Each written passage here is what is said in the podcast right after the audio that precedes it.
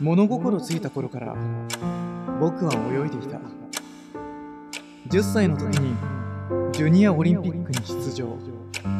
その後タイムが伸び悩んだり中2の頃にまた急に伸びて全国大会に部活が20時まであり翌日が朝練でも必ず部活帰りに池袋で女の子と過ごす。そういう生活だった。アビコ。もう来なくていい。とやめられる。俺さ今歌舞伎町でホストやってんだけどお前チャラそうだからやんない？なんで指名取れないんだ？月の売り上げが1000万を超え僕の手元には毎月500万円強が給料として渡されるようになった。大学生としては初めてだと言われた。店内でではない歌舞伎町内僕の学んできたこと。身につけてきたものをこの人たちにも教えるとしたら。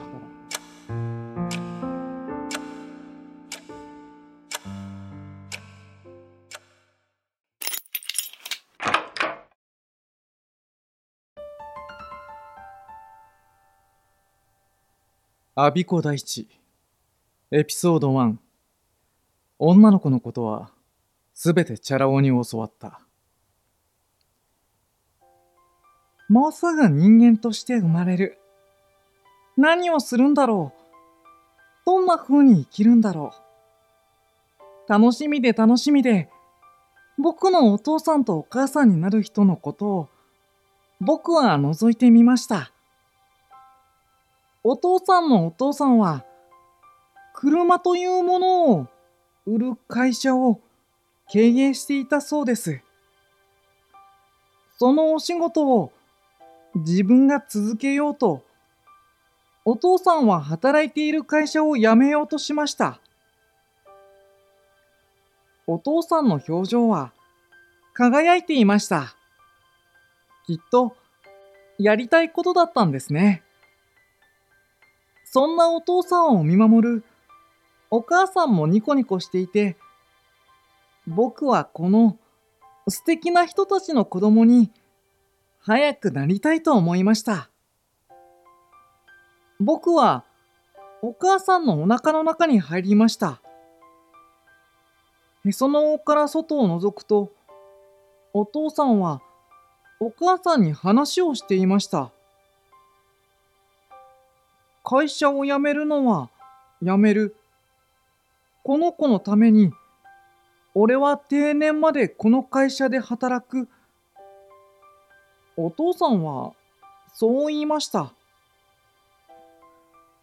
この子というのは僕のことでした。僕が生まれると分かってお父さんは亡くなったお父さんの会社を続けることをやめることにしたのです。お父さんの顔は晴れ晴れとしていました。いろいろな思いを飲み込んでこの道で生きると決めた。それは強い強い男の顔でした。物心ついた頃から僕は泳いでいた。10歳の時にジュニアオリンピックに出場。その後タイムが伸び悩んだり中2の頃にまた急に伸びて全国大会に出たり。もともと一人っ子で協調性がなかったが個人競技である水泳に没頭したことでそれが悪化したのだろう。異性の存在が気になるようになった中学時代の僕に甘酸っぱい思い出はほとんどなかった。水泳の成績もやっと伸びてきたのでこのまま上に行きたいと思った。スポーツ推薦で男子校に進学。その水泳部で僕はある男に出会った。一言で言えばチャラ男だ。水泳はいまいちなのに女にはめっぽう強い。男子校だぞ。一体どこでそんなに女の子との接点を作るんだ。中学時代もそんな風だった進学したところで状況の変わらない僕は悔しくなりその男に何から何まで教わることにした。流行りのソーシャルゲームで女の子と知り合う方法。他校の文化祭にナンパに行ったり、男子校である自分の高校に遊びに来る女の子を捕まえたりするという出会い方。そいつに教わった通りにすると、じきに部活を終えて携帯を開くと、15、6通のメールが女の子から来ているような状態が普通になった。部活が20時まであり、翌日が朝練でも、必ず部活帰りに池袋で女の子と過ごす。そういう生活だった。複数の女の子と接触するので、おのずと器用に立ち回れるようになった。誰とどの話をしたのかも正確に記憶する。名前の呼び間違いなど言語道断だ。そいつがいなければ水泳三昧だっただろう僕の高校生活はいい意味ですっかり裏切られた。水泳にはもちろんのめり込み、高2の時にはインターハイで3位に。並行して女の子たちとも楽しく過ごす。水泳しかできなかった中学時代の僕とは、運命の差だった。だが、そんな日々が永遠には続かなかった。インハイで3位を勝ち取った僕は、再びスランプに襲われたのだった。エピソード2母さんにこんな思いは二度とさせない。過去の栄光にとらわれると、人は前に進むより守りに入ってしまう。僕はそのパターンを字で言った。高2であの表彰台に上がった時から精神的に僕は前に進めなくなったのかもしれない。とにかくタイムが伸びなくなった。どうして毎日こんなに練習してるのに何をどうすればいいんだよ。女の子と遊ぶ時間は楽しくても、努力しても結果に結びつかない部活の苦しさは軽くならなかった。高校に入って、チャラ男のあいつに女の子のことを教わってからずっと、女の子との時間と水泳とは両立してこれたのに、ここに来て、僕の中の比重が変わった。女の子との時間に走ったのだ。控えめに言って、グレたというやつだと思う。それでもダラダラと続けていた部活が、もうどうにも続けられなくなった。高3のインターハイを控えたある日、僕は部活を途中で打ち切って逃げようとした。コーチはそれを見逃さなかった。アビコ、もう来なくていい。わかりました。やっとやめられる。スランプで苦しくて苦しくて、逃げたくて仕方なかった水泳が、やっとやめられる。売り言葉に買い言葉でもあったけれど、本音には違いなかった。やっと解放された。やっと。やっ2週間経った。女の子と遊んで帰宅すると、母さんが起きて僕を待っていた。なんとなく、避けてはいけない雰囲気を察した。第一、コーチから聞いてるけど、まだ練習に戻ってないのね。夜遅くまで話した。どんなに練習を重ねても、全く報われない悔しさ。なまじ全国3位の表彰台など経験した後のスランプの辛さをぶちまけた。母さんは僕が表彰台に上がった時に泣くほど喜んでくれた。僕だってそれを知らないわけじゃない。だけどお願い。インハイまでは続けて。インハイをけじめにしよう。ね大地母さん。もう眠かった。打ち切りたかった。もうやめてくれよ。僕だってもうやって。僕は言葉を飲み込んだ。振り切って部屋に入ろうとした時、見ないようにしていた母さんの涙目を真正面から見てしまったのだ。僕の朝練に合わせて4時起きで毎朝弁当を作ってくれたのは母さんだった。ここまでの学費を払ってくれたのは両親だった。その両親に僕はこれまで何をしてきただろう。唐突にそんな思いが突き上げてきた。僕はうなずくことしかできなかった。もう母さんにこんな思いはさせたくなかった。わかった。インターハイまでは、僕は、母さんの望み通り水泳に戻った。インターハイまでは練習を続けたものの、本番では記録の伸ばさなかった僕は、そうして水泳の世界から去った。エピソード3歌舞伎町ナンバーワン学生ホストに。目標もなくなった僕はエスカレーター式で大学に進学しスロットとピザ屋のバイトと女の子との遊びや飲みをルーティンする生活を送った。ある日スロットをしている僕の携帯に地元の友人から電話がかかった。俺さ、今、歌舞伎町でホストやってんだけど、お前、チャラそうだからやんない？時給4000円と言われ興味本位でその話に乗った。蓋を開けてみると日給4000円の聞き間違いだったのだけど。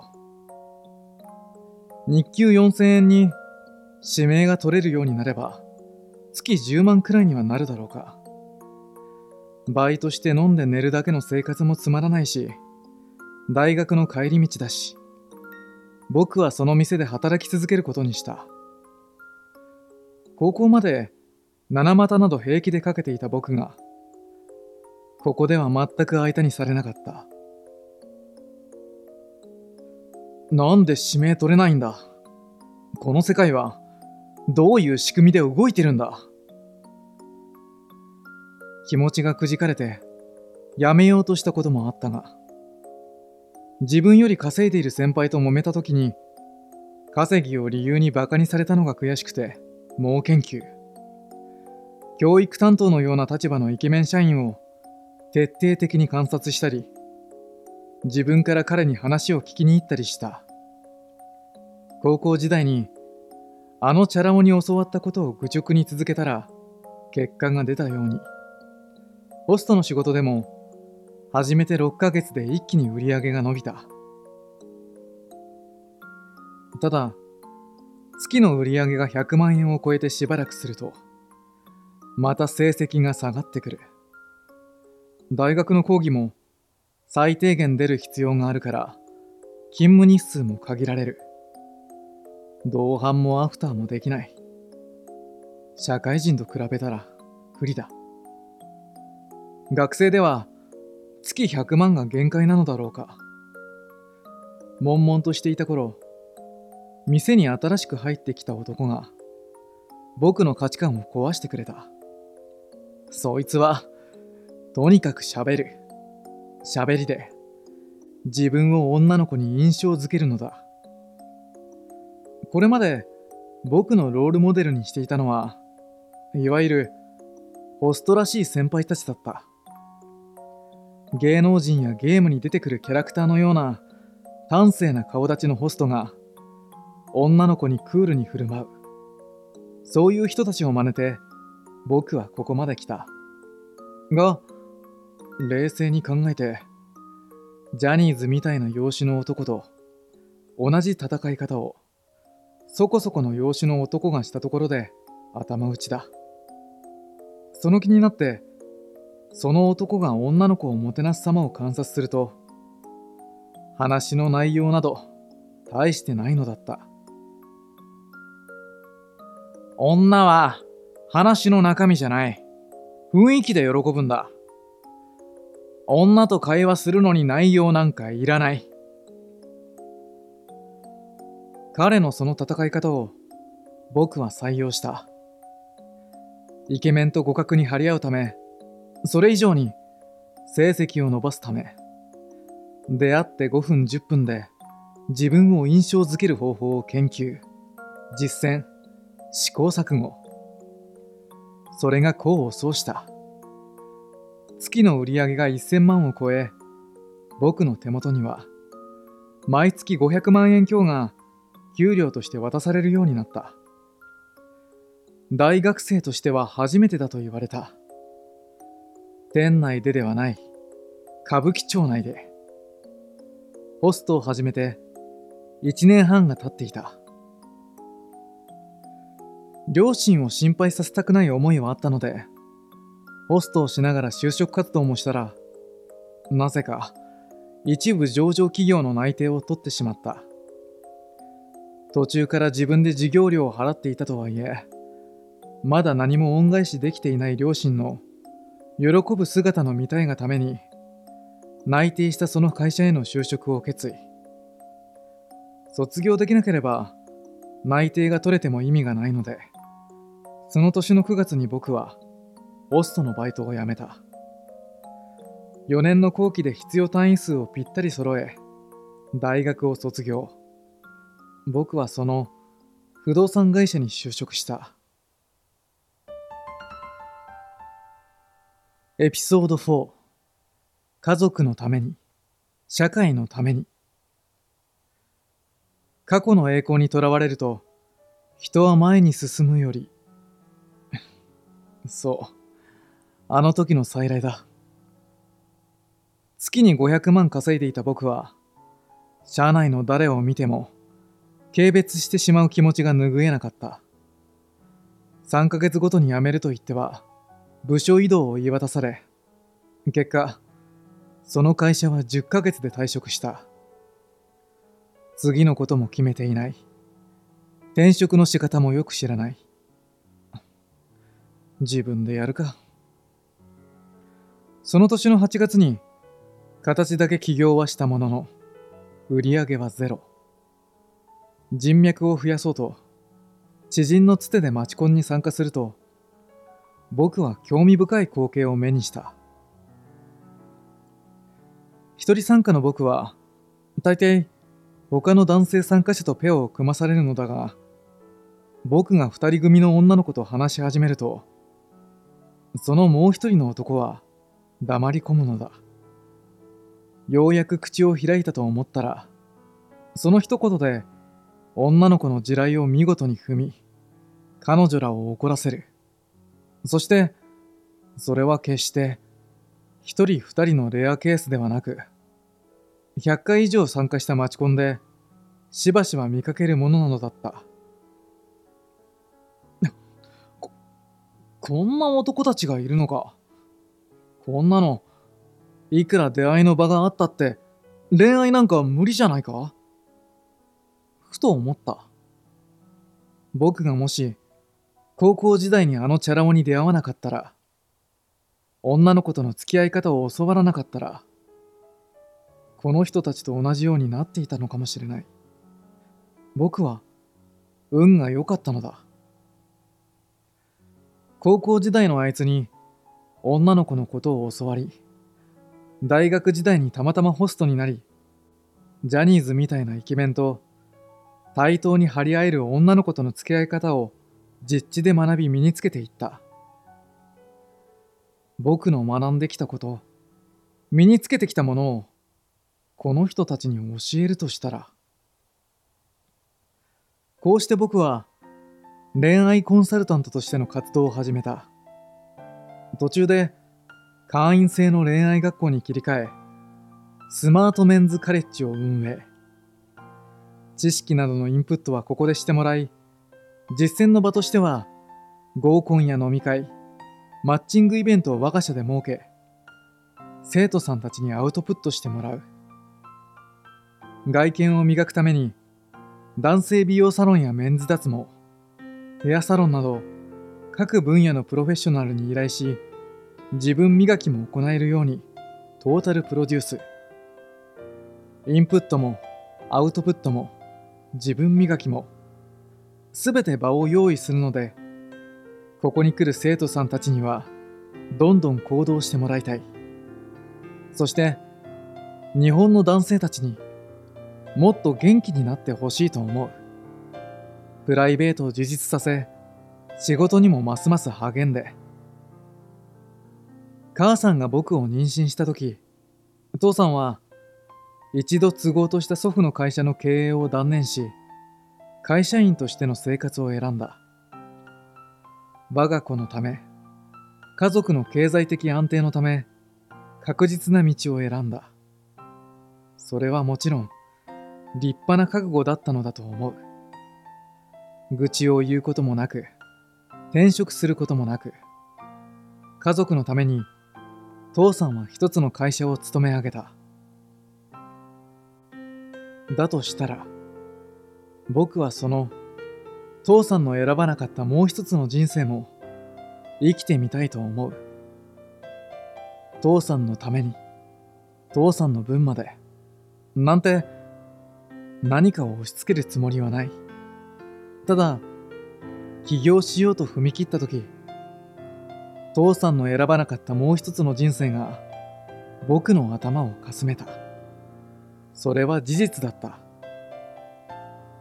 父さんとは違って会社に勤めるという形ではなかった。けれども今あの時の父さんのように僕も家族を持ったことでその家族の存在を思うと本来以上の力が湧いてくるのがよくわかる。表面的に選択した形が違うだけできっと父さんもそうだったのだ。